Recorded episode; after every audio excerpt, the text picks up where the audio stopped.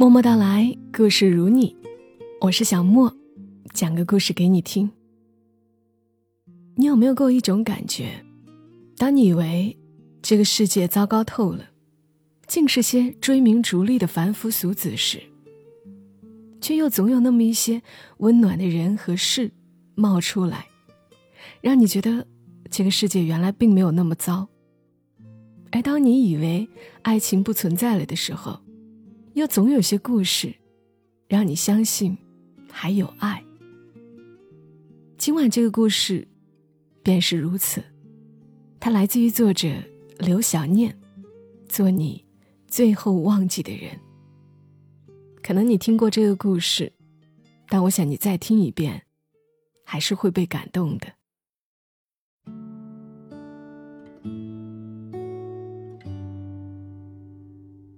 十年前，我妈被正式确诊为阿尔兹海默症。彼时，她刚刚五十五岁，我二十八岁。我爸还有一年才退休。我们不再放心让他一个人留在家里，因为之前已经发生过几次煤气忘关、电壶被烧的险情。几经商量，我们找了一个保姆。保姆第一天上门，爸请假在家，想让妈跟他先熟悉熟悉。那天，爸和保姆一起带妈出去散步。他们溜达到市场去买菜，妈却在一家婴儿服饰店顿住了脚步。她指着橱窗里挂着的衣服说：“这个公主裙，小兵穿着一定很漂亮。”咱们买下来。爸还没来得及回答，保姆就笑出了声，还不忘补充一句：“你姑娘都二十八了。”突如其来的笑声吓坏了妈，她躲在爸身后，满眼惶恐的看着四周。爸当天辞退了保姆，接着他带着妈去了单位。提交了提前退休的申请。从此，他再也没有把妈交给过别人，交给谁，他都不放心。余生守护妈，成了他全部的事业。我妈白天嗜睡，晚上却常常整宿的失眠。她会不停的要求出门，如果不让她出去。他就摔东西、骂人。他的老年痴呆还伴随着狂躁，为此，医生还给他开了一些带安定作用的药。爸带着老花镜，认真研究过药物的成分后，才给妈吃。爸说：“陪伴和关心，其实才是最好的药。”白天，他早上七点就带着妈出去。去公园看花，去河边捡鹅卵石，以为这样可以让妈白天不睡觉。可是每天上午十一点，不管是在街上还是在公交车里，妈都会准时入睡。爸曾经为此陪他在一辆公交车里坐了五个来回，最后连司机都看不下去了，把他叫醒啊，看他睡得那么香。到天黑前也醒不了。可是，我爸一次又一次的投币，直到妈自然醒。他说：“你妈睡觉的时候就跟个婴儿似的，我不忍心叫醒她。”是的，爸的晚年没有了老来伴，却多了一个令他操碎心的孩子。妈晨昏颠倒的睡，爸也就黑白不分的陪。有一天夜里，妈又闹着要出门，爸就给她穿戴整齐，带着她去散步。走着走着，妈饿了，跟爸发脾气。打那以后，每天晚上出门前，爸都会背着双肩包，里面带着各种各样的零食，然后一边陪妈散步。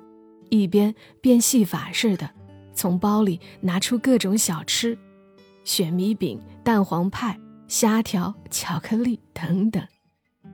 而那个包越来越重，披肩、纸尿裤、小马扎、夜光灯，他将一个又一个无边的黑夜，变成了两个人的夜游。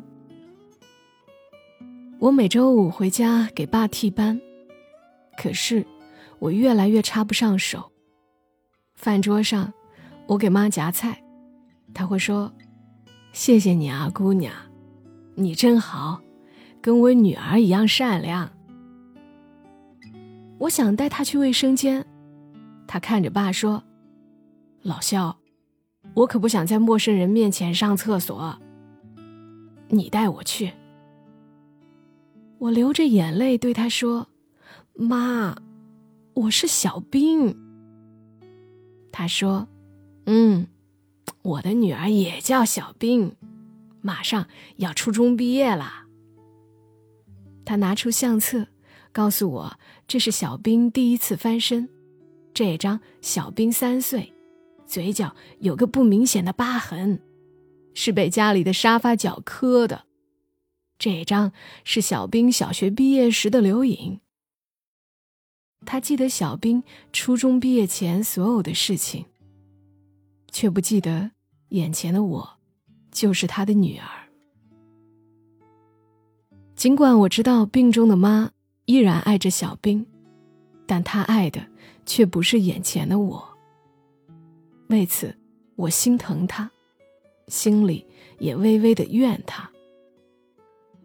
有一天，我问爸：“妈这样磨人，您烦吗？”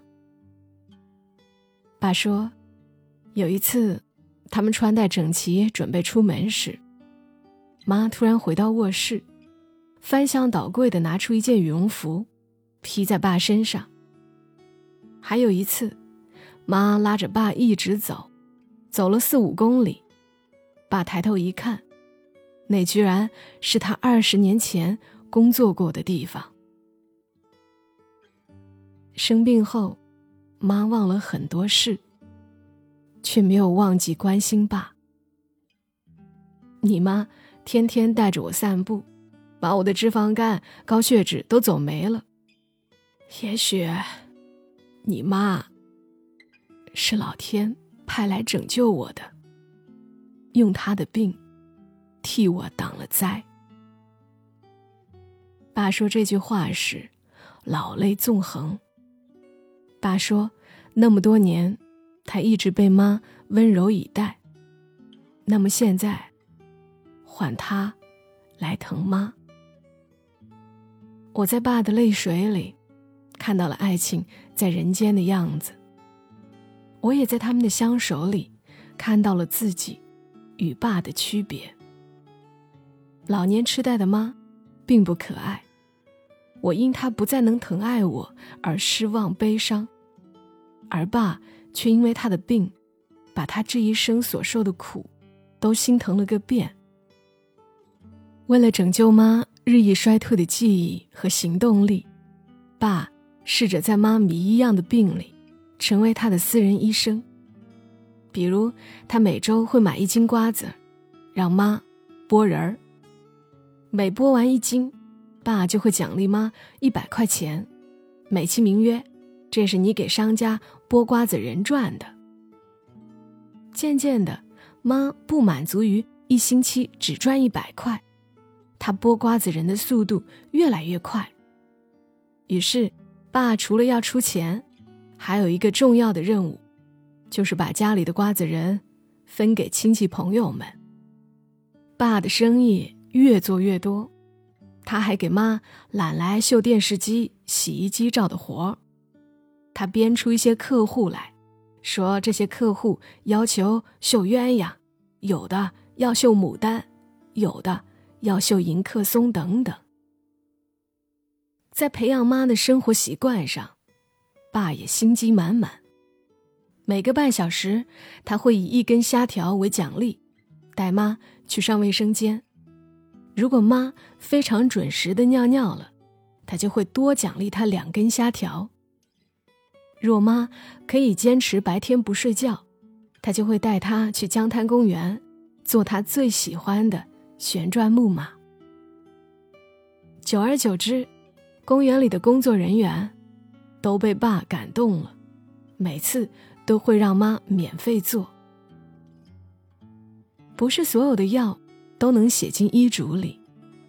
我爸坚信，就算这些精细动作，这些靠不断强化形成的条件反射，不能治病，但至少可以让妈脑萎缩的速度变慢些。有一天回家，我和老公差点以为自己进错了门，整个家。被我爸彻底的改装了。电视机从液晶换成了原来的老式彩电，每一道门上都挂着妈手绣的门帘。家里的洗衣机、冰箱等家电上，都搭着妈手绣的盖布。家里的衣柜换成了从前的那种高低柜，上面嵌着一面镜子。就连家里的碗。都换成了上世纪九十年代的那种碗边有一道栏杠的粗瓷大碗。最应景的是，电视里正播放着当年风靡一时的电视剧《渴望》，真不知爸从哪里淘来的。妈津津有味的看着，手里还织着毛衣。我吃惊的看着爸，这是闹哪样啊？爸翻出一本杂志，给我看了一篇报道。他告诉我，哈佛大学有个教授做了一个实验，让十六位七八十岁的老人，在布置成二十年前一样的地方生活了一个星期。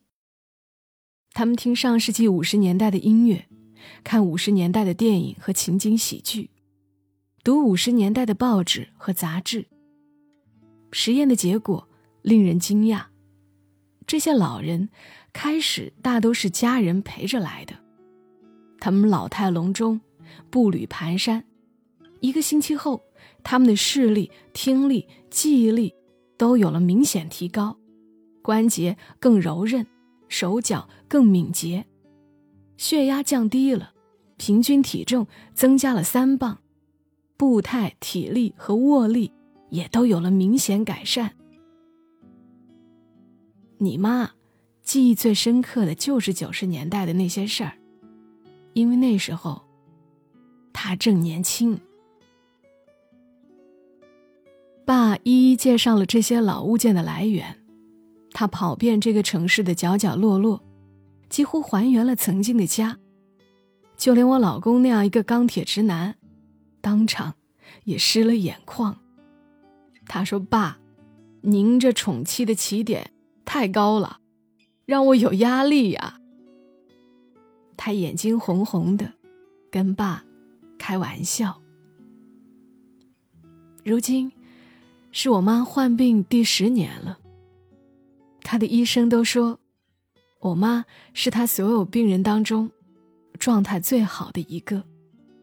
他的病友中，有的走了，有的已经卧床，有的在护理院里。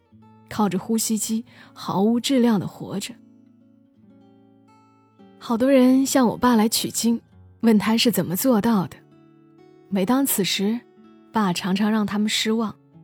他能说出来的，无非是交流、倾听、关注、陪伴，这些常识大家都懂，只是执行起来，又有几人可以如铁律般雷打不动？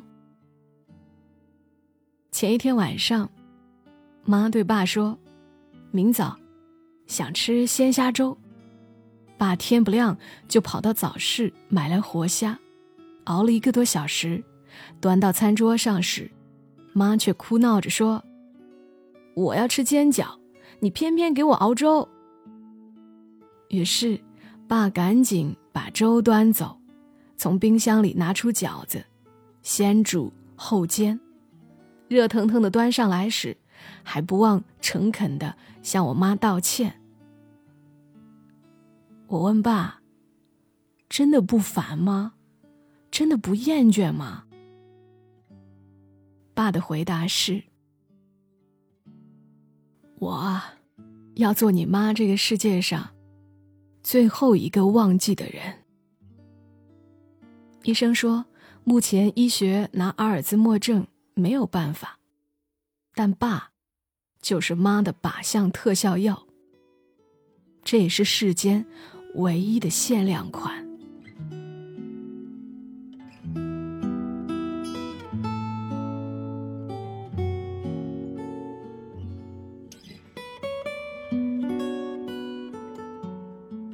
这里是在喜马拉雅独家播出的《默默到来》，我是小莫，谢谢你听到我，用一个故事的时间陪伴你，祝你一夜好眠。